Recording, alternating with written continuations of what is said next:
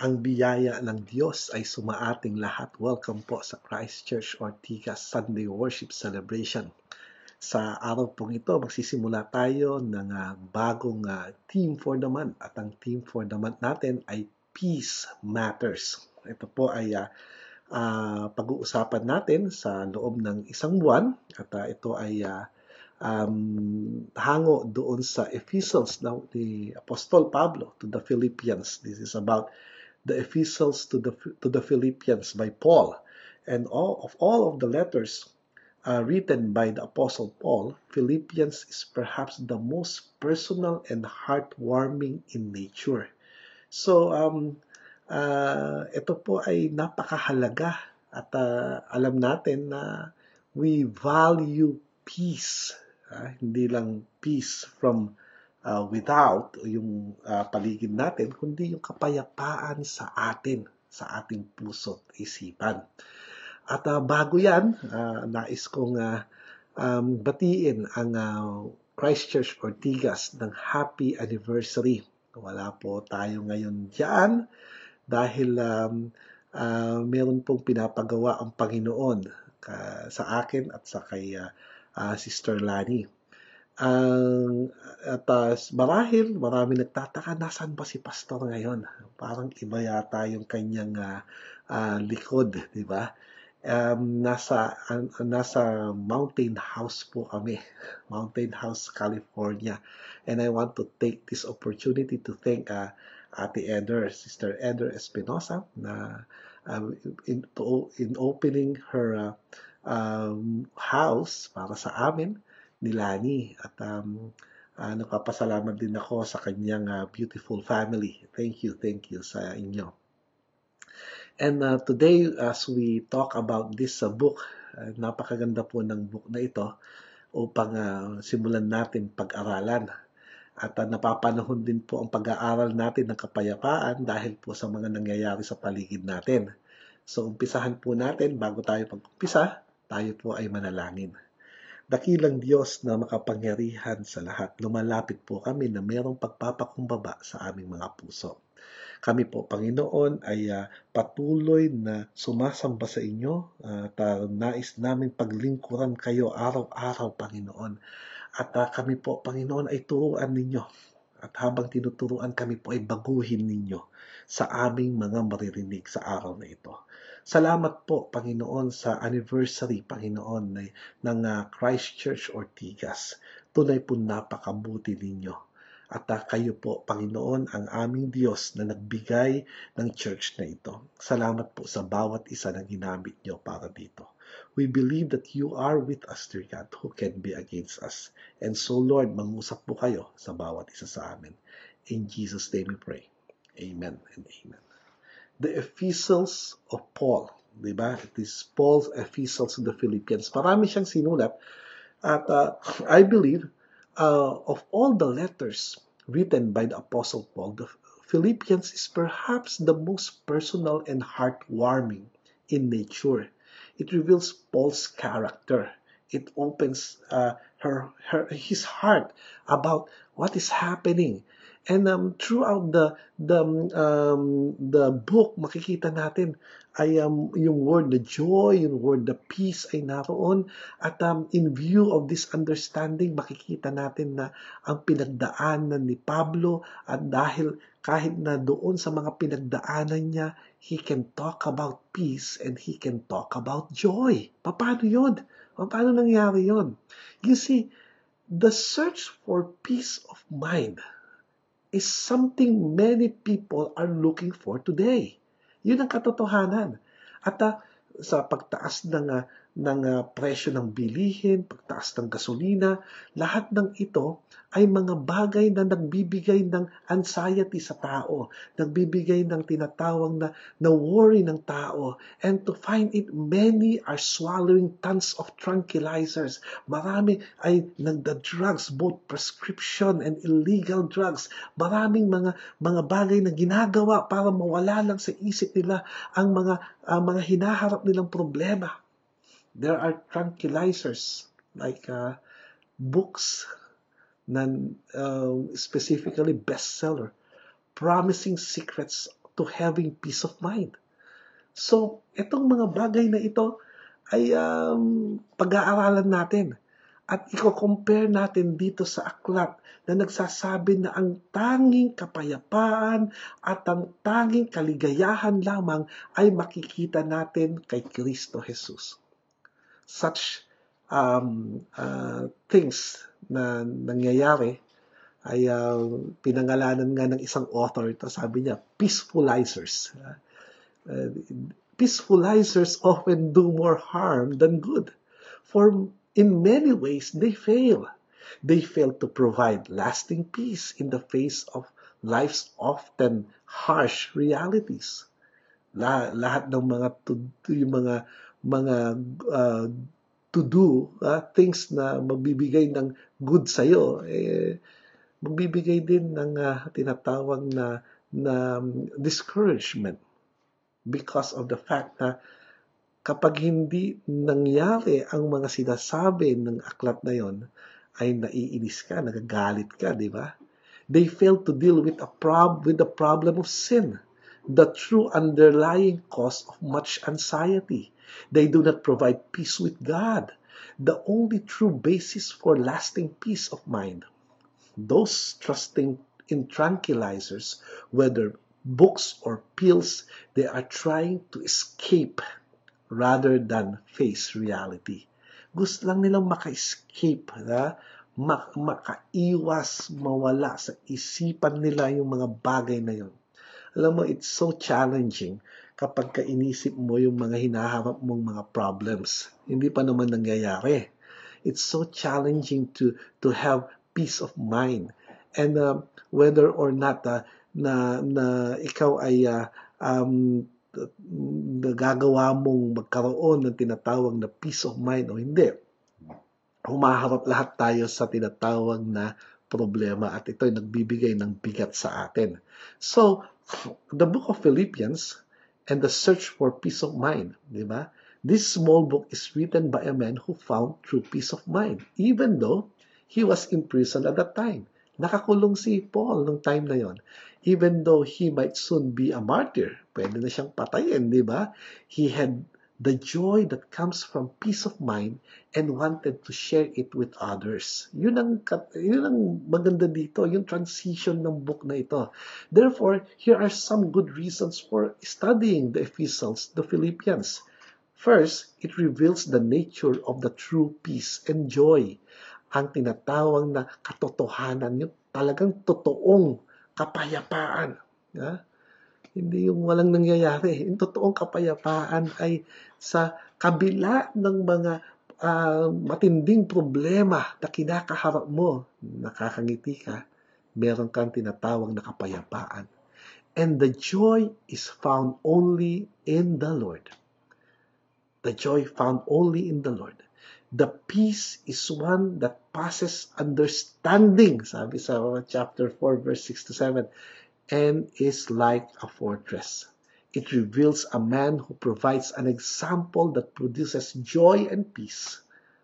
His love for his brethren, his devotion to the Lord, his striving for perfection, his concern for the enemies of the cross, ito yung mga bagay eh, na nagbibigay sa kanya ng tinatawag na kapayapaan, nagbibigay sa kanya ng, ng tinatawag na joy.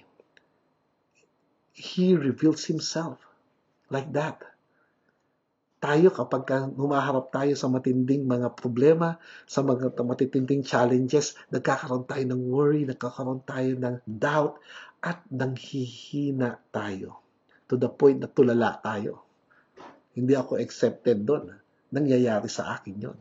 You see, it reveals the Christ who is the ultimate source of joy and peace. The mindset of this Lord who provides peace and joy and the exaltation of Him who gives this peace and joy. Ito ang dahilan kung bakit kinakailangan nating pag-usapan ang tinatawag na sulat ni Apostol Pablo para sa mga tiga-Pilipos. So handa ka na ba? Masyadong mahaba yung ating ano, ang ating uh, introduction kasi pinapakilala natin kung ano nga ba itong aklat na ito. If you have your Bibles with you, I would like you to open it in the book of of course Philippians. Philippians chapter 1. Uh, pag-uusapan lang natin ngayon ay dalawang um, talata lang. Sabi doon sa chapter 1 verses 1 and 2. Paul and Timothy, servants of Jesus Christ, to all the saints in Christ Jesus who are in Philippi, with the overseers and deacons, grace to you and peace from God, our Father, and the Lord Jesus Christ. Merong uh, tatlong binanggit siya na character dito. Una, yung author. Pangalawa, yung recipient. Pangatlo, yung kasama doon sa mga recipient. di ba? Tatlo. At uh, isa-isayin natin. First, what we can notice about this that he identified himself as Paul. Si Pablo, si Apostol Pablo, of course. He's the one who is the persecutor, who was the persecutor, of the church. Siya ay uh, um, kinukulong niya ang mga Kristiyano, pinapatay niya ang mga Kristiyano. Uh, and but is now the persecuted. For he is writing this while in Roman custody during the time period mentioned in Acts chapter 28 verse 39. So, etong author ito ay nakakulong nung time na siya ay sumusulat ng joy and peace. Can you understand that? Naintindihan mo ba ito?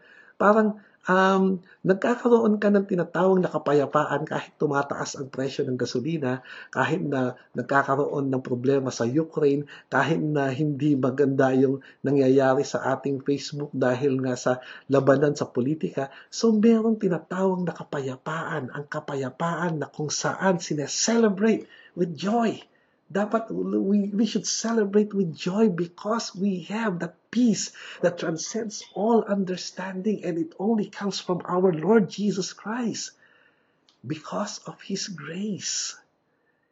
Doon nagmumula yung peace, doon nagmumula yung joy natin kung babalikan natin nandoon. So he identified himself as Paul, the one who is in Roman custody And while he was in Roman custody, he talks about peace and joy. Sino pang binanggit niya dito? Binanggit niya yung salutation by Timothy. Timothy, a traveling companion who joined Paul during his second journey, he was a young man devoted to serving Paul and whom Paul loved as a son. And he later was the recipient of two other epistles by Paul the first and second Timothy. Sino ba tong si Timoteo na to? Ay tagasunod ni Kristo at uh, ang ang ang tinitingnan niya, tinitingala niya uh, ay, ay ang nagtuturo sa kanya si Apostol Pablo. So, makikita natin na merong part dito si Apostol Pablo. Pangatlo, etong si etong si Paul at si Timothy ay described as servants. Pinakilala niya sa mga tao na sila ay servants. Actually, it's a bond servant, doulos. A title of humility, it denotes dependence, obedience, and acknowledgement of ownership.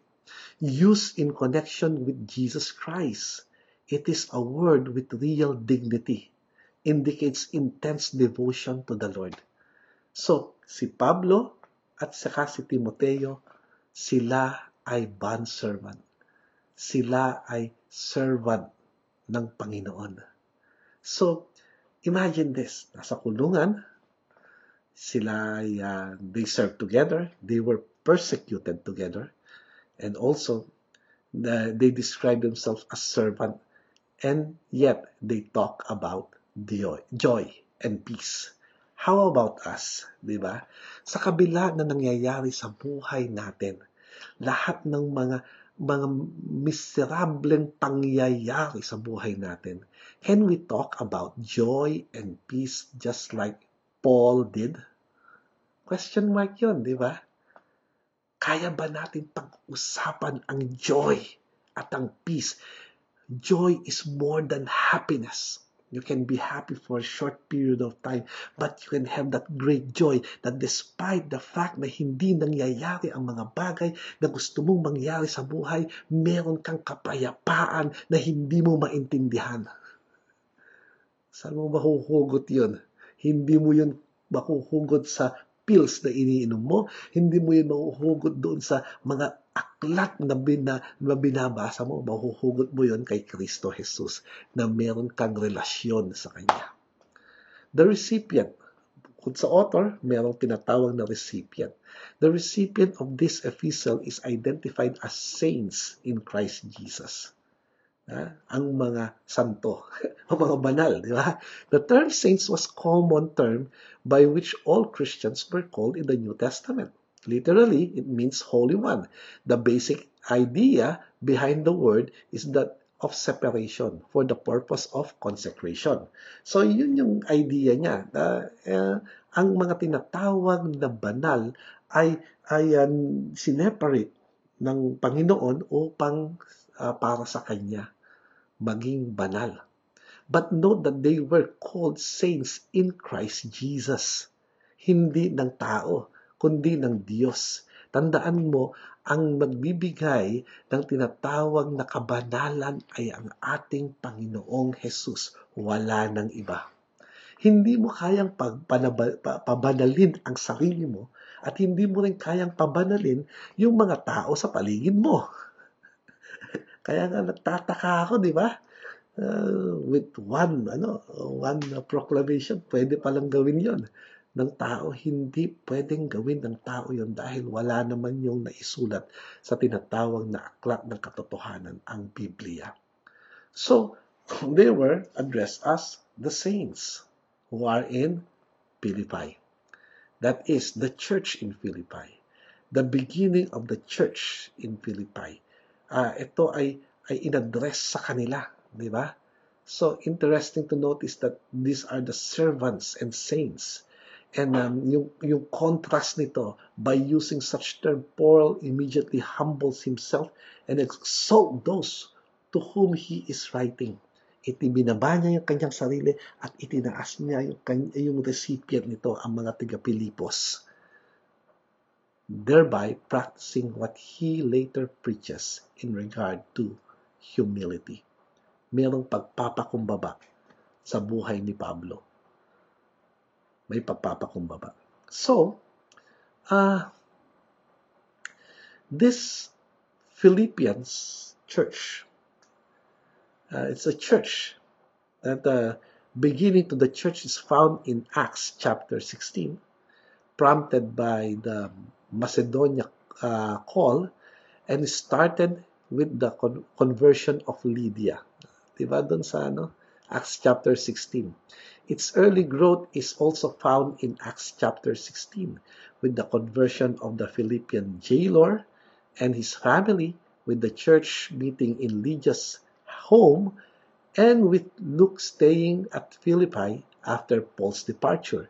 several things may be said about the characteristic of the church. It appears uh, predominantly Gentile. That means lack of uh, synagogue in Philippi would suggest this.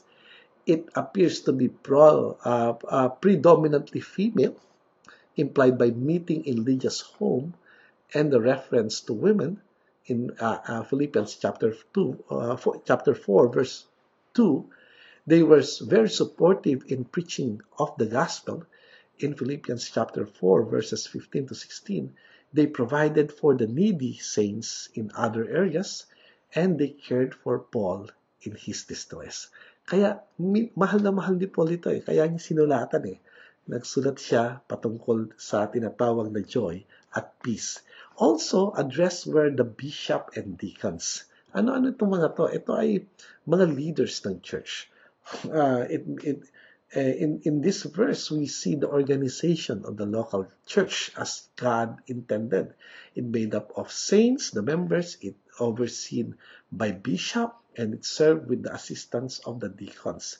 Concerning the bishop, translated as overseers, uh, in some uh, version, they were men in charge with guarding the flock by providing spiritual food.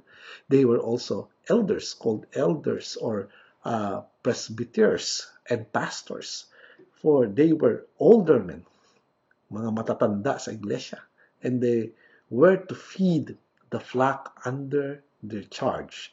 according to the New Testament, they had to meet certain qualifications before they were appointed to serve as elder, bishop, or pastor. They, uh, there was always a plurality in the congregation, never just one. So, concerning the deacons naman, ito ay mga servants and ministers. Um, now, finally, we briefly notice the greetings given to them. First, grace, the unmerited favor, which is commonly a greeting uh, of the Greeks. It speaks the wishing unmerited favor and kindness upon them. Pangalawa, yung peace. Ha? This was common greeting of the Jews, shalom, di ba? It speaks the result of receiving favor and kindness. From God our Father and the Lord Jesus Christ, sabi na nun, this is the source of grace and peace which Paul desires the Philippians to receive. For when one had received unmerited favor and kindness from God through His Son Jesus Christ, one truly received peace. Kaya nga, peace matters, di ba? Peace with God, peace with men, and peace with, uh, with oneself. Kinakailangan nating makita ang mga bagay na ito. Tingnan mo, two verses pa lang makikita mo na punong-puno na ng uh, uh, pwede natin paghugutan. Paghugutan na kung saan mahalaga kay Kristo ang kapayapaan dahil ito ay galing sa Kanya. Mahalaga kay Pablo ang kapayapaan na, na, na, na nalaman niya at natutunan niya kahit na sa pagdurusa niya sa prison. At ito ay ibinahagi niya sa mga tiga Filipos, di ba? Sa Philippian church. Dahil peace matters. And so, when we talk about peace, it came from what we call grace the grace of God. Ano ba yung grace na ito? It is the unmerited favor of our Lord. I, the truth is that without the grace of God, hindi tayo pwede mag-celebrate. Alam mo kung bakit? Dahil kung wala yung unmerited favor, tayo dapat ay magsasuffer. Ano yung suffering na yon? Yung suffering na eternal uh, damnation doon sa hell. Subalit dahil si Jesus ang nag-ako ng lahat ng ating mga kasalanan, tayo ngayon ay merong tinatawag na kapayapaan dahil doon sa tinatawag na favor na galing na biyaya na galing lamang sa ating Panginoong Hesus. Kaya nga napakagandang pag-aralan nito dahil alam natin na ang kapayapaan ay mahalaga. Subalit, ang una nating makita dapat dito sa kapayapaang ito, ito ay nagmumula lamang kay Kristo Jesus sa pamamagitan ng kanyang biyaya na binibigay sa atin. Ang biyaya ni Jesus ay nagbibigay ng kapayapaan sa atin. Hindi yung mga ginagawa natin sa buhay ang nagbibigay ng kapayapaan, hindi kung ano pa mang mga, mga bagay na iniinom natin ang nagbibigay sa, ng kapayapaan sa buhay, hindi ang mga inaaral nating aklat ng mga mga taong ang katotohanan ay uh, uh, wala naman talagang uh, nilalaman pagdating sa tinatawag na uh, saan nagmumula ang kapayapaan. Hindi po nagmumula ito sa pamamagitan ng pag, uh, pagpapayaman o ano paman. Marami po akong kakilalang mayaman na malungkot. Subalit marami po akong kakilala na mahihirap, subalit masasaya. So, itong mga bagay na ito ay dapat nating makita na nagmumula ang kapayapaan kay Jesus lamang. Wala nang iba. With that said, alam nyo, doon tayo magsisimula about this theme for the month. Peace matters. The peace that comes from Jesus Christ alone. Sa Kanya lamang nanggagaling ang kapayapaan, wala nang iba. Sabihin mo yan sa, sa kasama mo ngayon. Walang ibang ah, kapayapaan kundi galing lamang kay Kristo Jesus. Manalig ka kapatid sa kapayapaang dulot ng ating Panginoong Hesus. Manalig ka sa Kanya dahil ito ang tunay na kapayapaan. Ito lamang ang nagbibigay ng mahabang-mahabang kapayapaan sa buhay. Once we surrender our life to Him, then we are the recipient of His grace and therefore the peace of the Lord is upon us. God bless you and happy anniversary.